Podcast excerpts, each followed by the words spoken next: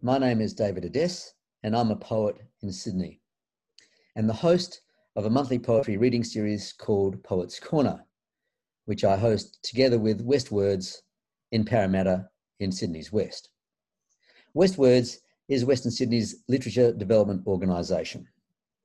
Poets Corner is part of West Words public programming that celebrates the richness, diversity, and insight that literature offers.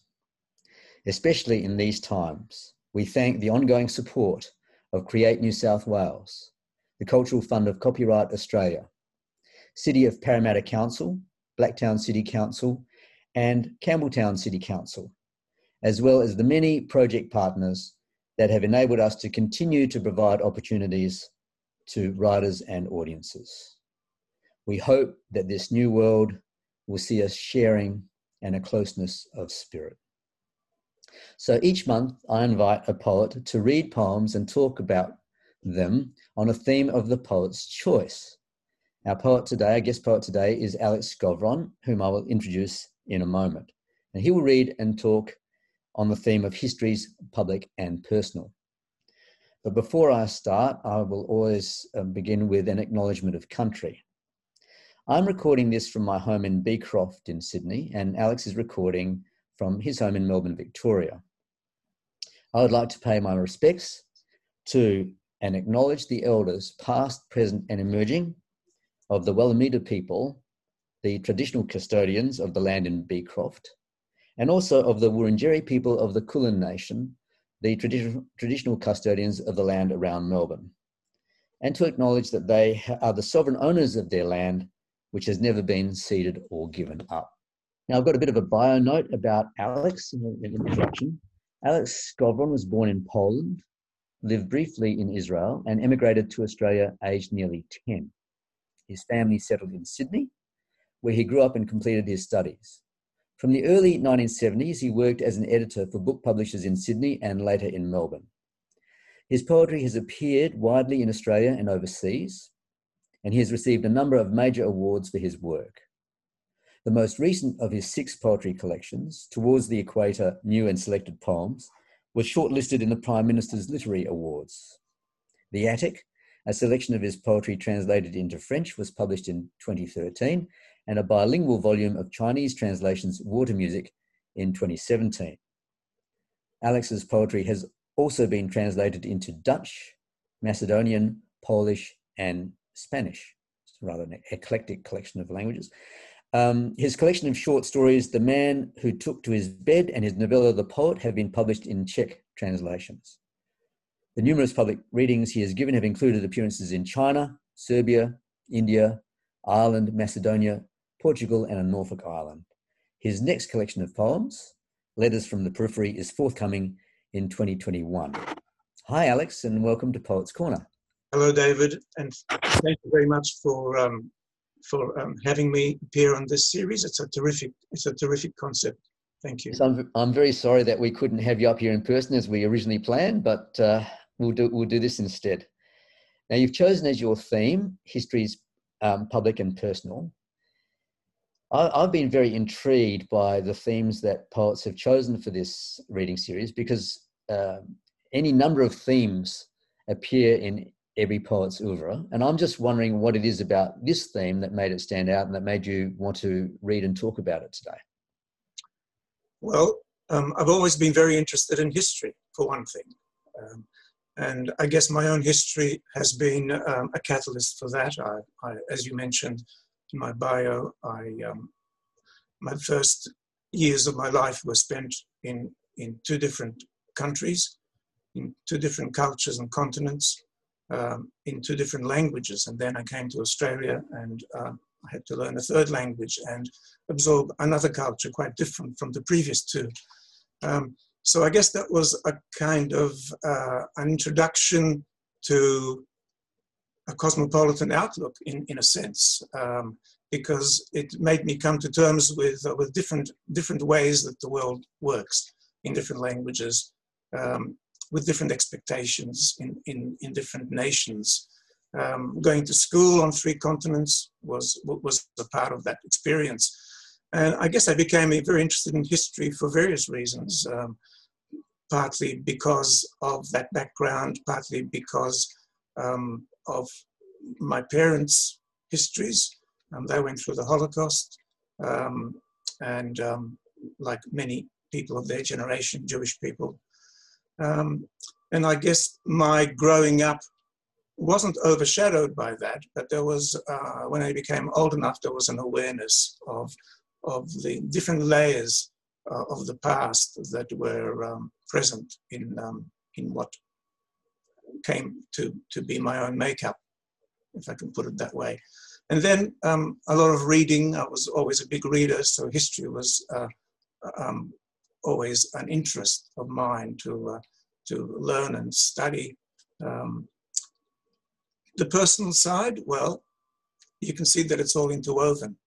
Um, a lot of my poetry um, touches on both the public side, if you like, the, his, the historical dimension, um, and explores some of my interests in history. And other, other poems of mine are more autobiographical.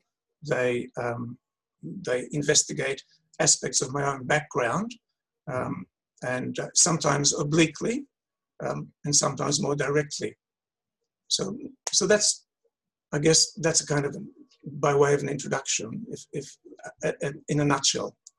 Yeah, I didn't ask you actually when you sent me the poems whether they were um, all from previous books or whether some of them are from a letters from the periphery, which is coming out next year. Is is it a mix mix of sources for the poems?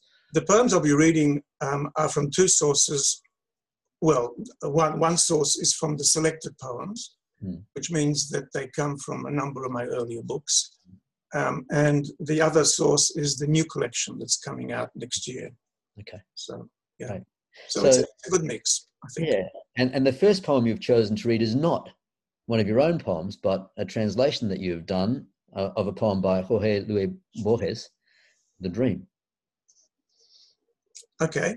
Well, um, just by way of introduction, I, I, I discovered a few years ago um, a wonderful collection of uh, the sonnets of Borges, and this is it. It's, um, it's with translations by a number of poets, and it, I think it is the complete edition of his dreams. And I was reading through it, and I thought this is really interesting and exciting work, and I'd love to have a go at having, you know, of translating one or two of them myself. So I did. I translated three of them, and the one I'm reading today, The Dream, is from actually is from my next collection. Hmm. So, um, El Sueño. If, as they say, a dream is like a truce, no more than just a respite for the mind, why, if you wake abruptly, do you find you feel some thief has cut your fortune loose? Why should the early morning be so sad? It strips us of a gift that's inconceivable, so intimate, it is only retrievable in trances that the vigil hours have clad with dreams whose golden glitter may betray fragments from the treasure store of darkness, from a realm that is timeless and nameless, distorted in the looking glass of day. Where will you be this evening when you glide over the dream wall to the other side? So I was very curious about why you chose to open with this poem and how it introduces your theme of history. Good question. Um, I, I, like the idea of um, the intersection of dreams and reality on the one hand. Th- this poem to me um, encapsulates some of the mystery uh, of, of, what a dream is, um, the escape into other selves, the sense of sense of loss. Uh, Borges um, elucidates that that idea that you've lost something, something's been taken away from you. When you awake, when you awaken, uh, what's the what's the true reality, and to what extent is a dream something authentic that is as valid as our everyday mundane reality. Um, so it's it's a question. It's a poem about borderlines, and borderlines have always interested me. Yeah. Um, so, sort of on the same subject, do you think that there is a dreamlike quality in the malleability of history, both public and personal? A dreamlike quality in the malleability of history. Yes. So history is malleable then. Oh, well, I would think that it's not something that's fixed in place. No, It changes all the time. it does until it changes until until it happens, and then it still changes because historians change it, um, stories alter it, interpretations sometimes subvert it. Yes. Uh, so, so yes, uh, th- that sort of malleability. Um, and are you making a connection here with poetry?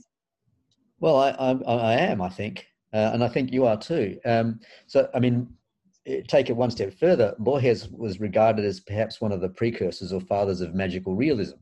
Definitely. So I'm just wondering whether or not that magical realism seeps into your poems as well. It does. It does. Um, I've always been very um, excited, actually, by magic realism, but not always. But since I discovered it, roughly my probably around my 20s or early 30s, um, it began with Kafka, and then Borges, Calvino, Marquez. Edgar Allan Poe as well. Yes. Um, although I, I didn't read as much Poe, I, I have read some Poe since then. Um, but yes, so it, it did actually have an influence on the way I write and the way I think.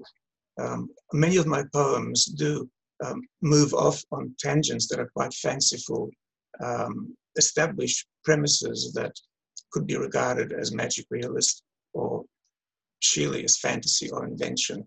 But Mm. sometimes the atmosphere that I like to work into a poem does uh, probably approximates what one might call magic realism. But then poetry does that anyway. Uh, even so-called realistic poems have to have that element of, of magic realism to uh, to make the poem uh, perhaps sing or bite. Mm. All right. So the next poem is On the Beach.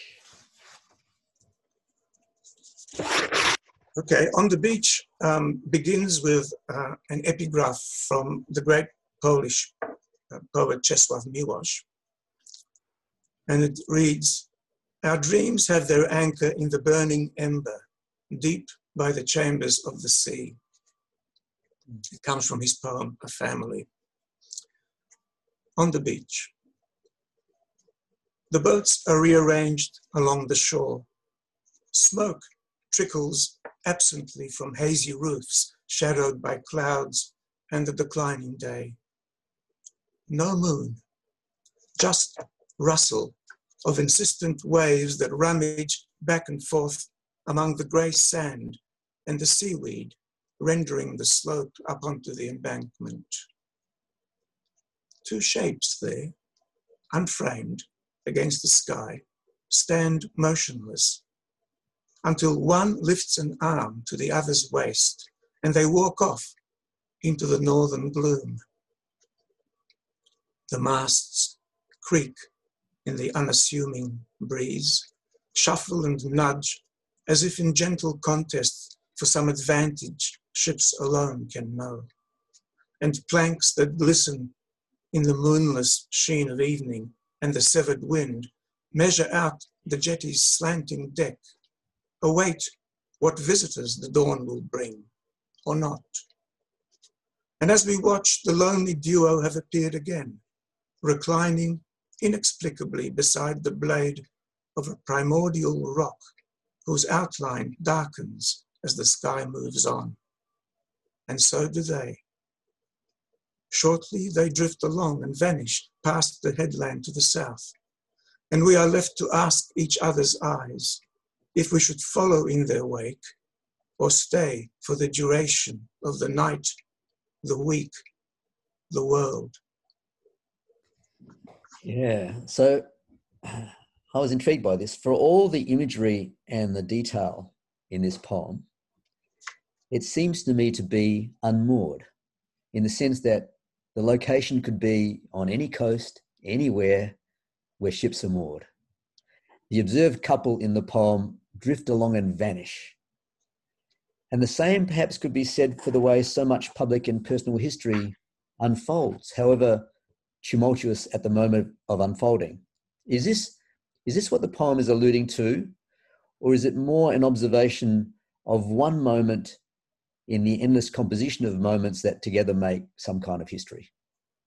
Yeah, I think it's it's both of those things. I suppose um, there is that sense of um, timelessness or a suspension of time, and you're right about there's a static quality where not not a lot happens, but um, it's um, it's a dream in a sense as well. Perhaps there's that dream quality, um, and also I, I think maybe um, I see it as a kind of a slightly mobile painting, a tableau that if you imagine um, a painting of this scene, except that it's not static, uh, there's movement in it.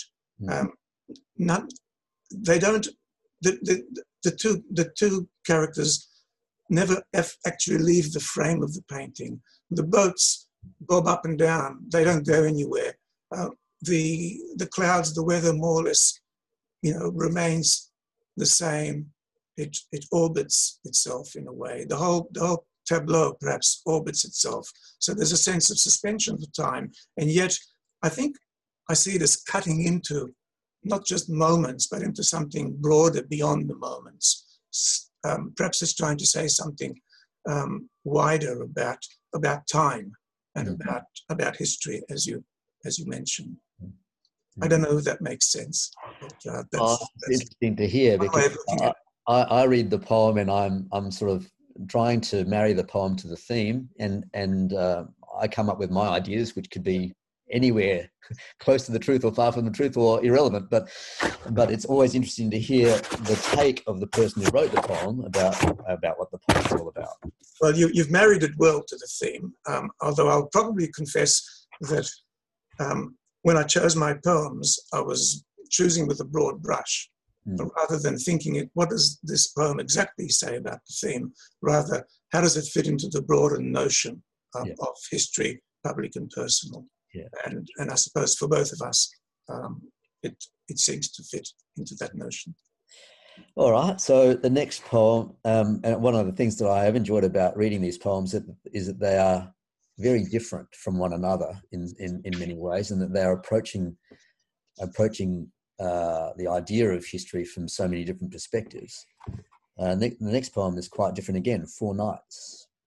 Yes, this is more explicitly about history, but again, um, I, I don't, I locate it up to a point, but then I take back the location because its theme is really universal.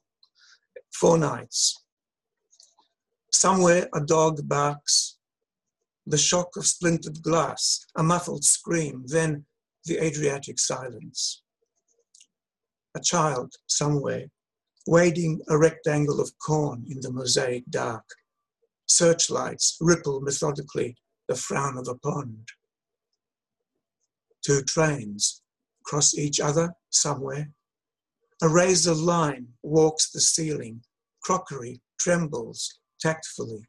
A horse-drawn wagon two villages away, clumsy on the road to Kostolac.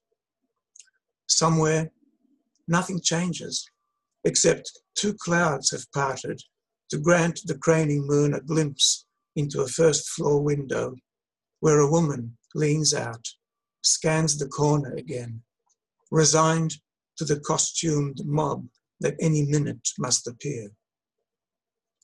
So, taking out the locations, you've got four nights, you've got four somewheres. It is it's the broad brush of history because it could be any night, anywhere, couldn't it? It could, and in fact, I was thinking in parallel about different kinds of uh, settings, locations. You know, you can think of you can think of the Balkans. Um, you can think of the Holocaust. You can think of um, the Ku Klux Klan. You know, there, there's many types of menace that can be represented by those closing lines. Um, mm. But in, in fact, the poem was was triggered by my um, trip to, um, Serbia, and, and hence the two references, Adriatic and Kostolac. Um, I, I, was in Belgrade for in 2009 for uh, for a literary meeting, and um, I wrote that poem. When I wrote that poem afterwards, I still had some of the images and some of the experiences circling in my mind. Kostolac is a, is a town or a small city uh, southeast of Belgrade. We went there in the bus as a day trip, um, the, the, several of us writers. And um, after that, we went to a, a incredibly interesting Roman garrison from the first to third century called Viminacium, but that's a different story. But anyway, so Kostolac was a place where we did a did uh, some readings. We had a look around. We had a, a lovely lunch at at, uh, at one of the Orthodox churches there. We were made to feel uh, very much at home and um, feted like celebrities. And then we went back to Belgrade. Um, so anyway, that was just a little bit of uh, background. But that's where the Adriatic and the Kostolacs come from. And that's, and that's what essentially nudged me into writing this poem. Just some images floating around, remembering Kostolac and remembering that trip, and somehow um, that, that poem came. Well, you, you spoke earlier about things being interwoven, and, and the idea I get from the poem is that history is very busy making itself all the time everywhere. So there's there's multiple histories going on, and we tend to focus on one, but at the same time there's another and another and another. So what you've done here is you've you, have you have connected four disparate histories into the one poem, um, very briefly, just little vignettes about about them. Um, it's a little palimpsest, if you like, of history. But you see, I'm, I'm also interested in the sense, in the idea of parallel time, parallel tracks. So, or the, the, the in, you know, interpenetration of, um, of time dimensions, if you like. Um, I'm, I'm also very, very, um, I have been very absorbed in the past in science fiction literature. There was a time in the 70s, late 60s, early 70s, that I was reading almost nothing but science fiction. So um, that has um, exerted quite a, an, uh, influence on my on my thinking over the years and my writing, and it's also plugged into the um, uh, the um, magic realism aspect as well, because there's a there's a kind of an interesting relationship between science fiction and magic realism. Well, you've almost taken the words out of my mouth because, uh, in relation to a poem later that you're going to read, I, I was going to ask you a question about multiple tracks. So we'll just we'll just leave we'll just leave that one for now. And uh, which one you mean? Well, we'll see when we get there. Um, next day, of the weather. Yes, this is another one of those poems where uh, we are in a place and a time that hasn't been specified; it's indeterminate.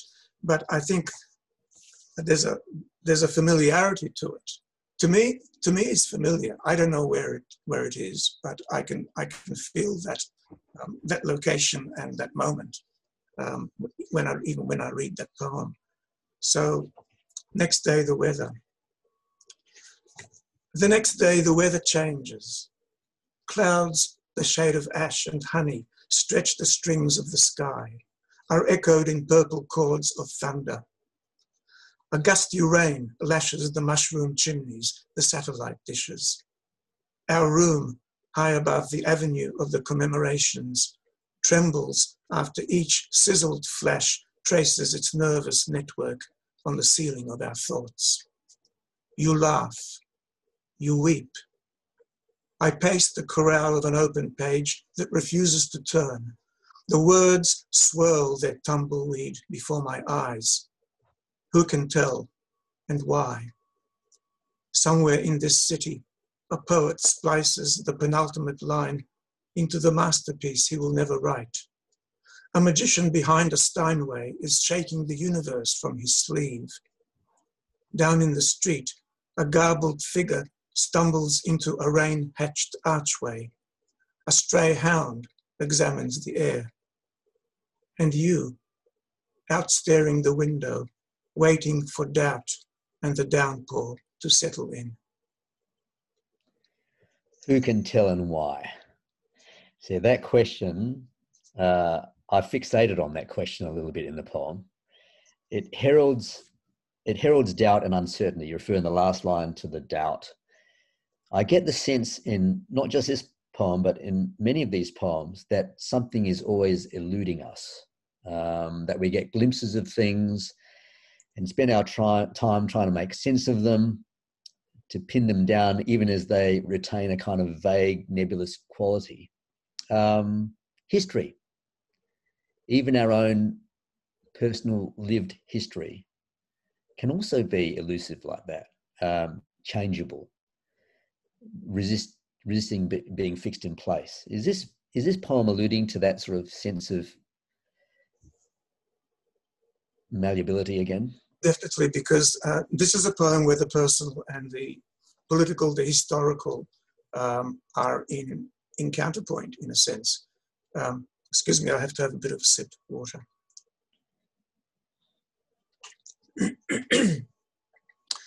Um, so there are several things happening in this poem. Um, we seem to be in some kind of a situation of implied menace or danger, um, or there at least there's an atmosphere of unease, um, and and there's also some unease about the relationship between the protagonists, whoever they are. See, what, what I often do in my poetry is I parachute into a situation and look around and basically develop, uh, write a poem into that situation. It's a little bit like uh, writing a short story, um, beginning, beginning um, sort of nowhere and ending nowhere, um, but coming right into the middle of it. There's no beginning and end, but there is there is a slice, a slice of time or a slice of life, a slice of history, if you like. Um, and I've come in and I'm observing this and I'm writing it out. Um, so I'm actually writing writing a fiction here mm. because um, this is not this is not describing a particular specific scenario at all. It's just something that is essentially invention, but the invention comes out of an impulse um, to to document um, a specific kind of moment um, uh, in a city at a time with, with several people, perhaps two people, a couple in a room, waiting for something that might happen, um, perhaps interrogating their relationship, but also um, there's an anxiety, I think, that, that is being expressed um, throughout this poem. Um, as you said, um, who knows? Who can tell? Yeah, well, and we can't really tell. We just need to. We just need to um, uh, accept accept the situation and and try to and try to find ourselves within it and see see what happens as, and, a, as a poem. And, and the beauty is that the reader brings to it their own experience. So I inferred marital discord from that that unease. Now it might not have been marital discord at all, but but I brought my my sort of experience into it, and that's that's what I inferred in there, but it doesn't really matter, does it? And everyone can read it the way they want. Exactly. I like that idea that people will, will bring their own experience and their own reading into a poem. That's very important. Um, and yes, there could be marital discord, or or there could be something else happening. Um, there, there's a downpour. The downpour could itself be a metaphor, but it could also be the weather, which is the title mm. suggest, which the title is suggesting. But it could be um, an emblem for something much broader within that society or within the the um, city's um, history or fate. Mm. A lot of these poems are um, city poems, aren't they? Yes. Um, but the rural does appear, the, the external world does appear in some of them as well. It does. I have very, very uh, precious memories of um, um, well, I've always loved the countryside, but uh, especially in my early years, um, the countryside of Poland, I, I, I, explored that in some of my poems, uh, tried, tried to reimagine and re, um, represent it as mm-hmm. faithfully as I could, because there, there were very dear experiences, large open fields of poppy or wheat. Mm. You know, there's a railway in the distance, some old tracks, um, a sense of calm and and rural peace. Mm-hmm. But, but it's not the Australian bush. It's a different kind of countryside. It's a European countryside. I've written about Australian countryside too, but not, not, not as much. Mm-hmm. Um, so the next poem is Cryptic Crosswords. Right. Okay. Same again he called from his corner by the window to the sad brunette behind the bar. She confirmed, so he rejoined the cryptic he'd begun on the train from Montreal. The world outside, a blank of all devouring white.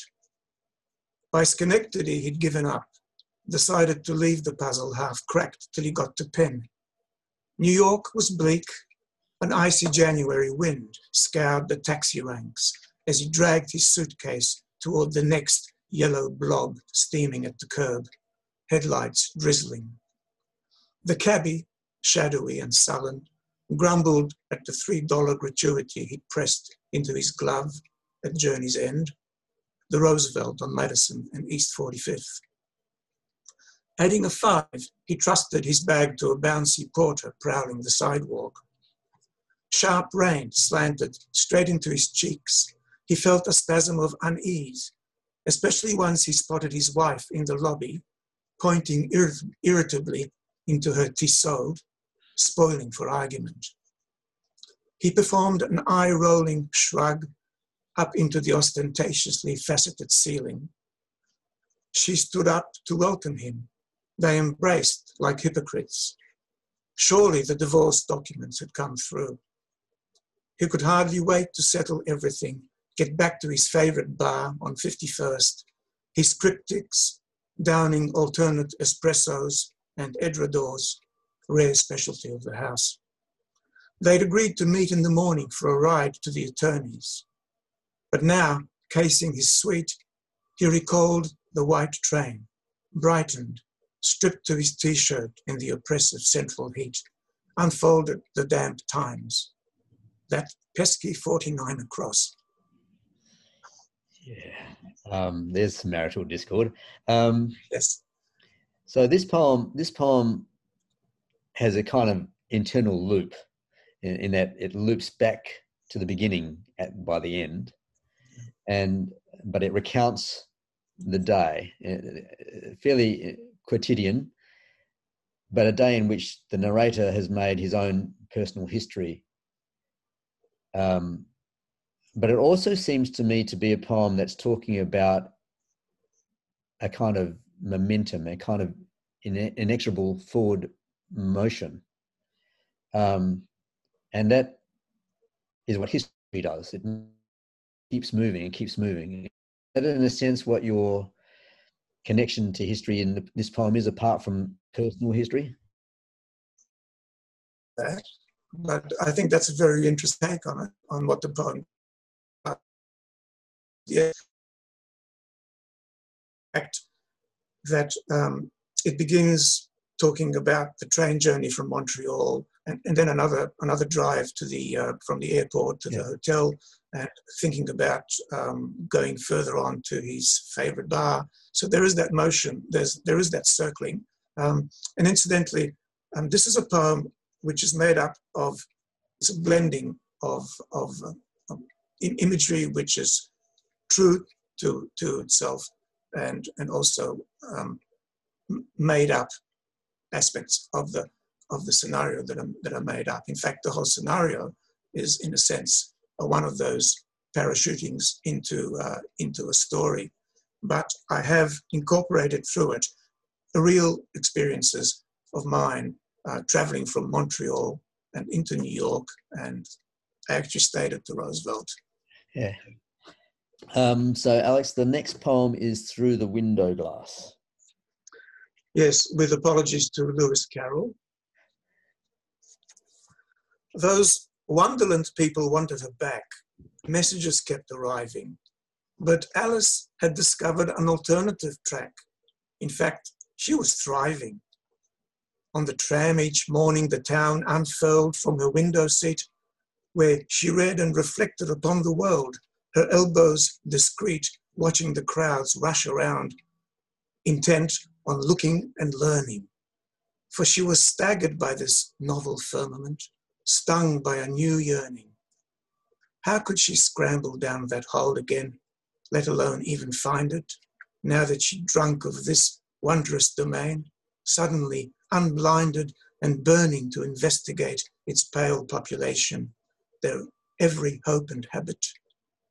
Only one thing gave her cause for speculation. Everyone was a rabbit. Well, there's a whole genre of literature now uh, exploring the uh, the lives of fictional characters. Jasper Fforde is one that comes to mind. Um, I, I, love this. Um, what if fictional characters have their own histories? I'm sure they do. Yeah.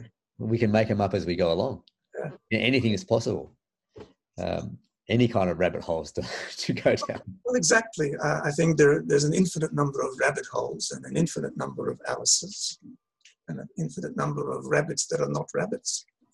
What made, you, what made you What made you write this one, Alex? Where did this one come from? Well, that's a good question. Um, where did it come from?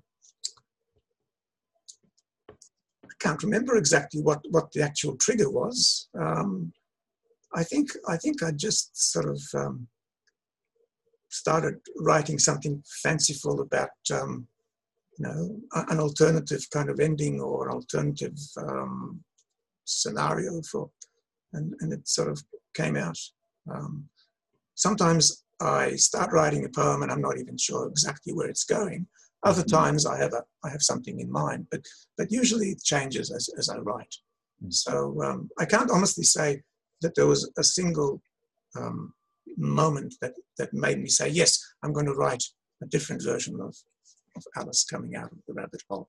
Hmm. All right. Um, the next one is Silhouette.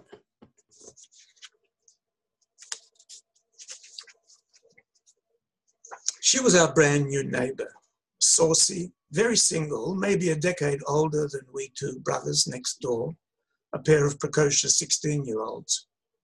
I found myself indulging in steamy fantasies. This was Vancouver, 1972, the summer unusually warm.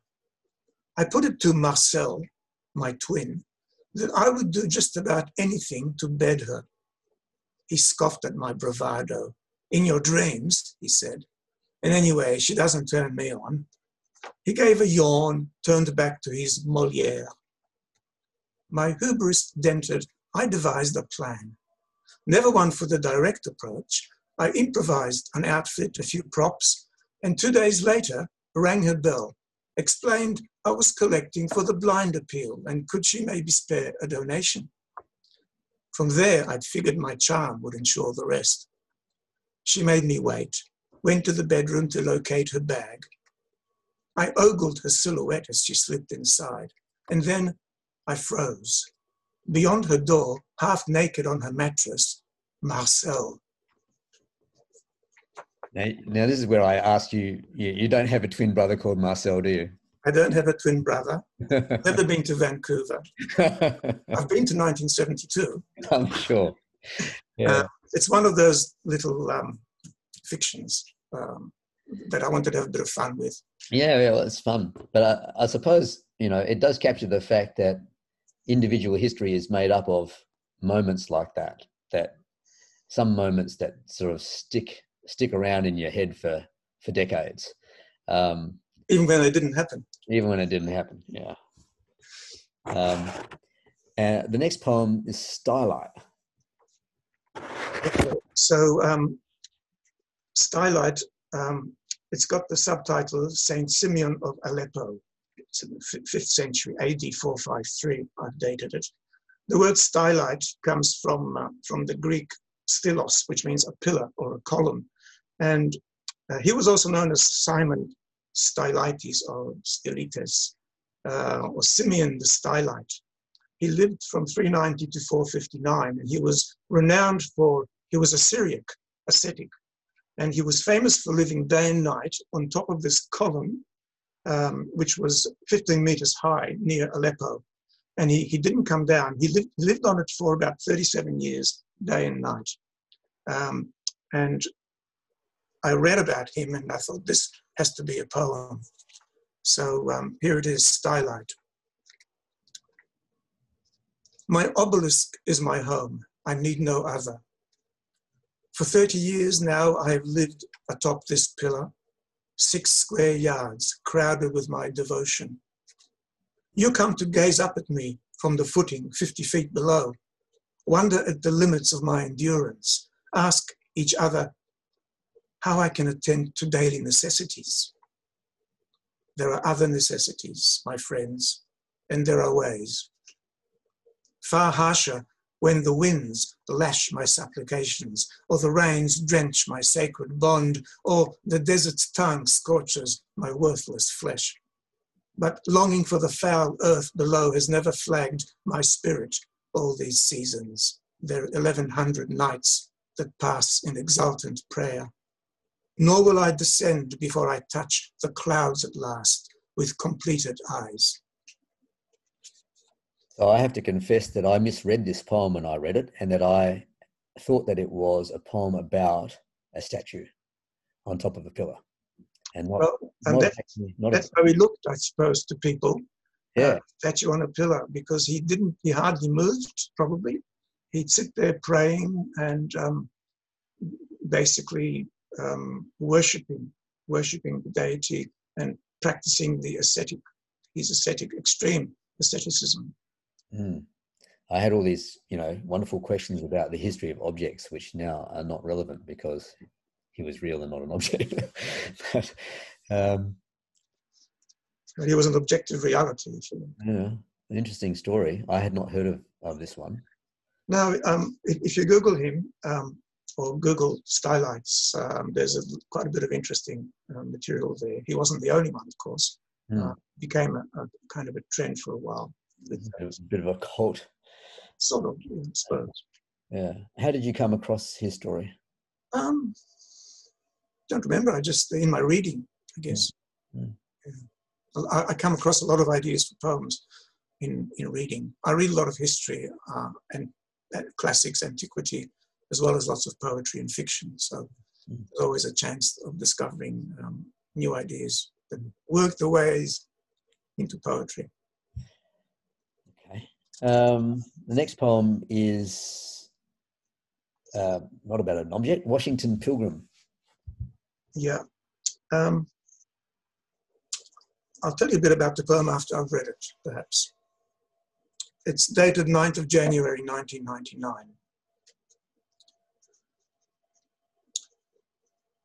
Not a snowfall in 42 years, and now DC, trudging the empty city dissolved in fog like a faulty memory, and the senators convene to topple a president. Down Constitution, across the park, past the Botanic Gardens, the snows lie mounded, sidewalks slick as a spiral staircase lashed with soapy water. The hill, a mereness of white sketched with slivers of twig. The Capitol bubble, a blank, deleted, indecipherable.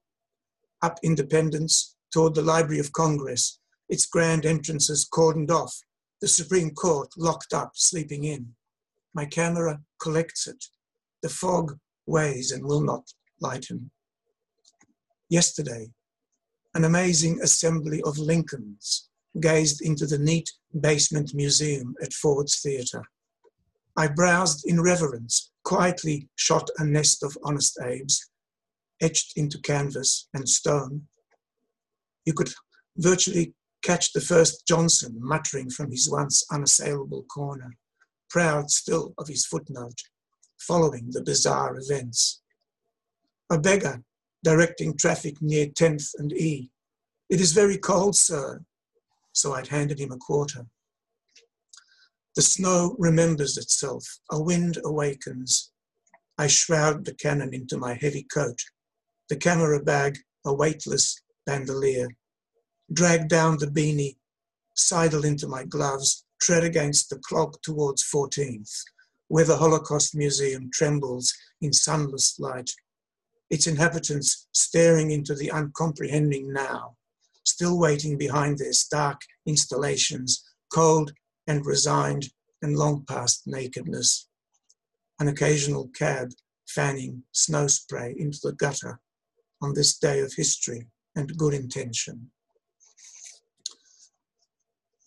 Well, this is a poem which is actually almost completely autobiographical. There's no invention here, really. It's totally from my experience um, in, in Washington on that occasion in, Jan- in January 99. So um, as I walked out it was a Saturday morning, I recall, and I, I left the hotel early with my camera, and the streets were deserted. The whole place was just a landscape of snow. It was quite uncanny and surreal. I walked around this um, abandoned capital and took photos. Um, I, th- that was one morning. Um, the Supreme Court, I, I, went to see the Supreme Court. It was also sleeping in, abandoned. Nothing was happening there. I, I walked to the Capitol and uh, all around those streets. Um, it was an extraordinary experience. I, I don't know whether, um, you know, it could have been replicated on another day. Um, so some of the other references, um, we, we went to see uh, on another day, um, could have been that day. Actually, it was that day, I think. Uh, we went to see Ford's Theatre where Lincoln was shot.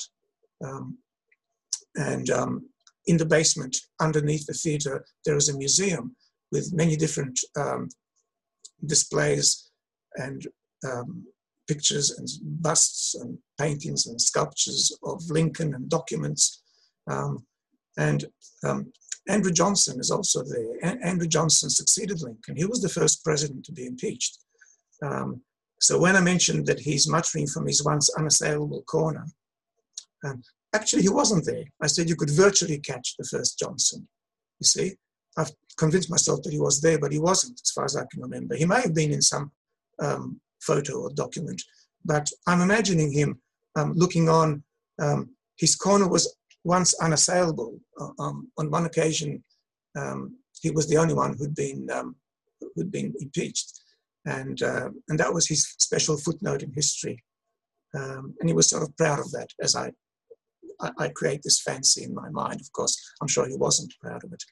Um, but the whole thing is kind of a bizarre experience in a way. It was it was diving into a kind of a subterranean uh, time capsule where suddenly you're confronted with Lincoln and many manifestations and every aspect of his presidency, his assassination.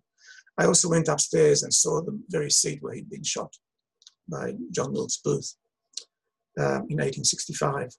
Um, and then um, on a walk later on, um, walking around the streets of Washington, um, we went to the Holocaust Museum, which is, uh, we spent a few hours there, which is an amazing uh, place to visit. You got to spend, you could spend days there just uh, absorbing it in, absorbing and taking it in and uh, uh, exploring all the extraordinary exhibits there. It's a very sad and, and um, stark place in a way, but it's it's it's hugely informative and you know, something that um, visitors, um, a lot of visitors go to see it it's, it's quite an attraction in Washington because of its, uh, it's also got a very good genealogical, genealogical uh, tracing system for survivors and their families. So um, I could say more, but I think probably um, it's best to stop. The only other reference was, um, um well, the fog. It, it, was also very foggy that morning in Washington, and that, that created that sense of the surreal as well. Yeah, and the significance of the date is that it was the time of Clinton's impeachment. Ah, I, I knew I meant to mention something else. We actually went up um, to uh, both the House and the Senate chambers, into the galleries, and we, we looked down and watched, saw the Senate in session. The Senate was where um, the procedure was supposed to be going on that day or over those days. It wasn't actually happening. There were people milling around, but it wasn't in session at that moment. Mm. But nonetheless, we, we got a whiff of the atmosphere. Mm. Well, this, this is the poem where I was thinking about history on multiple tracks because you have as the backdrop an impeachment, which of course resonates with Johnson down below and resonates with what's been happening in the last few months. Um, so it has a kind That's why I chose it. longitudinal uh, historical resonance. Yes. Um, but then you've got the the histories, the other histories being made at the same time, which is the histories of the bystanders and the observers, and the history of the photographer who is himself, in a sense, recording history. Um, so uh, I, I, saw this poem as having you know multiple tracks laid layered into it, um, uh, and uh, kind of an acknowledgement that, that this all going on all the time in in multiple ways. I think that's spot on, David. Yeah, I think you put that very well. and it is that sort of poem that really brings home those ideas. Um, you know, if, even going down into Lincoln, there, that's that's um, moving into a different historical moment, Mm. time track again. Yeah, and each of those episodes, yes, has a different setting and a, and a different resonance historically. All right. Well, we've we've got to move on because we're going to run out of time. We've got two more poems. A Girl of Nagasaki is next. Yes, it's 75 years since uh, Hiroshima and Nagasaki, so I thought I, it was a good moment to uh, to read this. I read it every now and then, particularly on anniversaries. 9th of August 1945, A Girl of Nagasaki. It's in four parts. One, the moon is a wet cork. Rummage through your moon fresh morning dream with no dark yearning, but preserve. Savor the clarity your rebirth frees. The moon is Japanese. Two, this sun must be God. My shadow stands frozen in the blizzard's beam, and daylight deafens. I drink the black lightning of momentary trees. The sun is on its knees. Three. The moon is a dry disk. Listen to the scrapings of a sun-spent gleam along the road of ash. Scratch with setting eyes the astronomy you feared. The moon has disappeared. Four. My soul is flapping in the Nagasaki breeze I ran through yesterday. A thousand years ago, my ancestors flying kites into the noon. I have no need of these. I listen, listen to the unforgetting moon. The moon is Japanese. Yeah, powerful. Um, this poem is a melding of histories uh, the history of Japan, so the history of a country, the history of a city, the history of a girl, all in a day when an event happened that changed the course of history.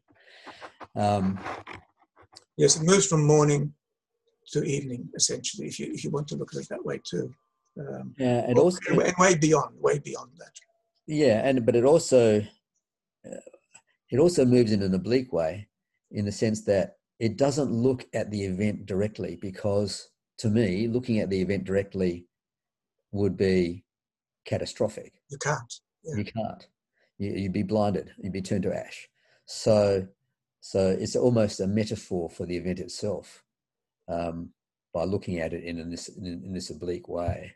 It's very powerful, sort of, um, I suppose, momentary pinpoint of that that moment in history. Um, very timely, seventy-five years on. Thank you. And we finished with mirror. The Mirror is a prose poem. It comes from my collection of prose poems called Autographs. Um, this, this poem begins and ends with a quotation from the Quran. Each soul is the hostage of its own deeds, says the Quran. The city breathes in time with the music of myriad souls. They flock to the amphitheaters, they scatter from the rain when it lashes the metropolis. Assemble in shops and street palaces, repose in living rooms, observing their parcels of dreams. The clock grows dizzy, the season declines. Each day they collect their ransoms, paid by themselves into their private books. The scroll grows thick as it unwinds. It would be impossible to compute the sum on a single day of all the thoughts and deeds transacted in the city. An endless book is the city of myriad souls. It would be necessary at once to read each letter of every word on all the pages of this endless book in order truly to understand the city. Perhaps only children understand the city. They cradle their colorful balloons past window fronts full of words and inventions. They run along alleyways, blind to the glistening sky. They do not require anything of the sky. The sky they understand will always open above, but the city will vanish the moment they close their eyes. They will be given lullabies. They will unwrap their parcels of dreams. Their breath will trace an unransomed sleep to the music of an endless book. Meanwhile, as the amphitheatres and palaces grow dim, the rain will return. And who then among the city's myriad weeping souls will not envision tranquil gardens watered by running streams?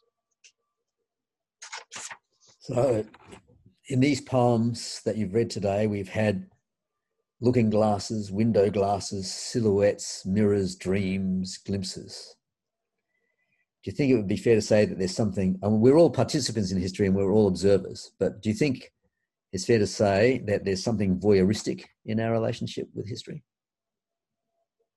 There has to be because um, the only way we can apprehend it is to look into it, mm. I suppose, and and then we can write about it. And as we write about it, um, we create frames for that history, and we're looking through the window Perhaps that's voyeuristic. Perhaps we can't help doing that. That's why we need Alice through the looking glass. um, so the poems that you've read, that they're an interrogation of history from different perspectives, from from the watchers and the watched, from small private moments to mo- moments on the broad canvas of history. And you finished this last poem, very fittingly, I think, with a question. Um, is it fair to say that history in your eyes is not so much a matter of empirical empirical evidence, um, but a matter of questioning and interrogation? It's a matter of questioning the empirical evidence as well. Uh, yes, interrogation is is the key. Um, you need to have facts. You need to um, be in contact with reality uh, whatever that is, you, you have a historical record. But then that's when the questions begin. Um, who compiled the record? How do you interpret the record? Um, what possibilities lie beyond that record? In the past, in the present? How do we learn for the future from the interrogation and the record? Thank you very much, Alex, for your reading today and for your poems. It was wonderful. Thank you, David. I appreciate um, the opportunity to um, to have been a part of this. I'll look at my public and personal history in a new light now. Um, when this video is posted, it will include information on how to obtain copies of Alex's books, so please look out for that. And I'm looking forward to seeing your new book next year. Um, this is the last Poets Corner for 2020. I'm going to have a little bit of a break. We'll be back in about February, end of February 2021, with a new series of poets on no doubt fascinating themes. Thank you very much.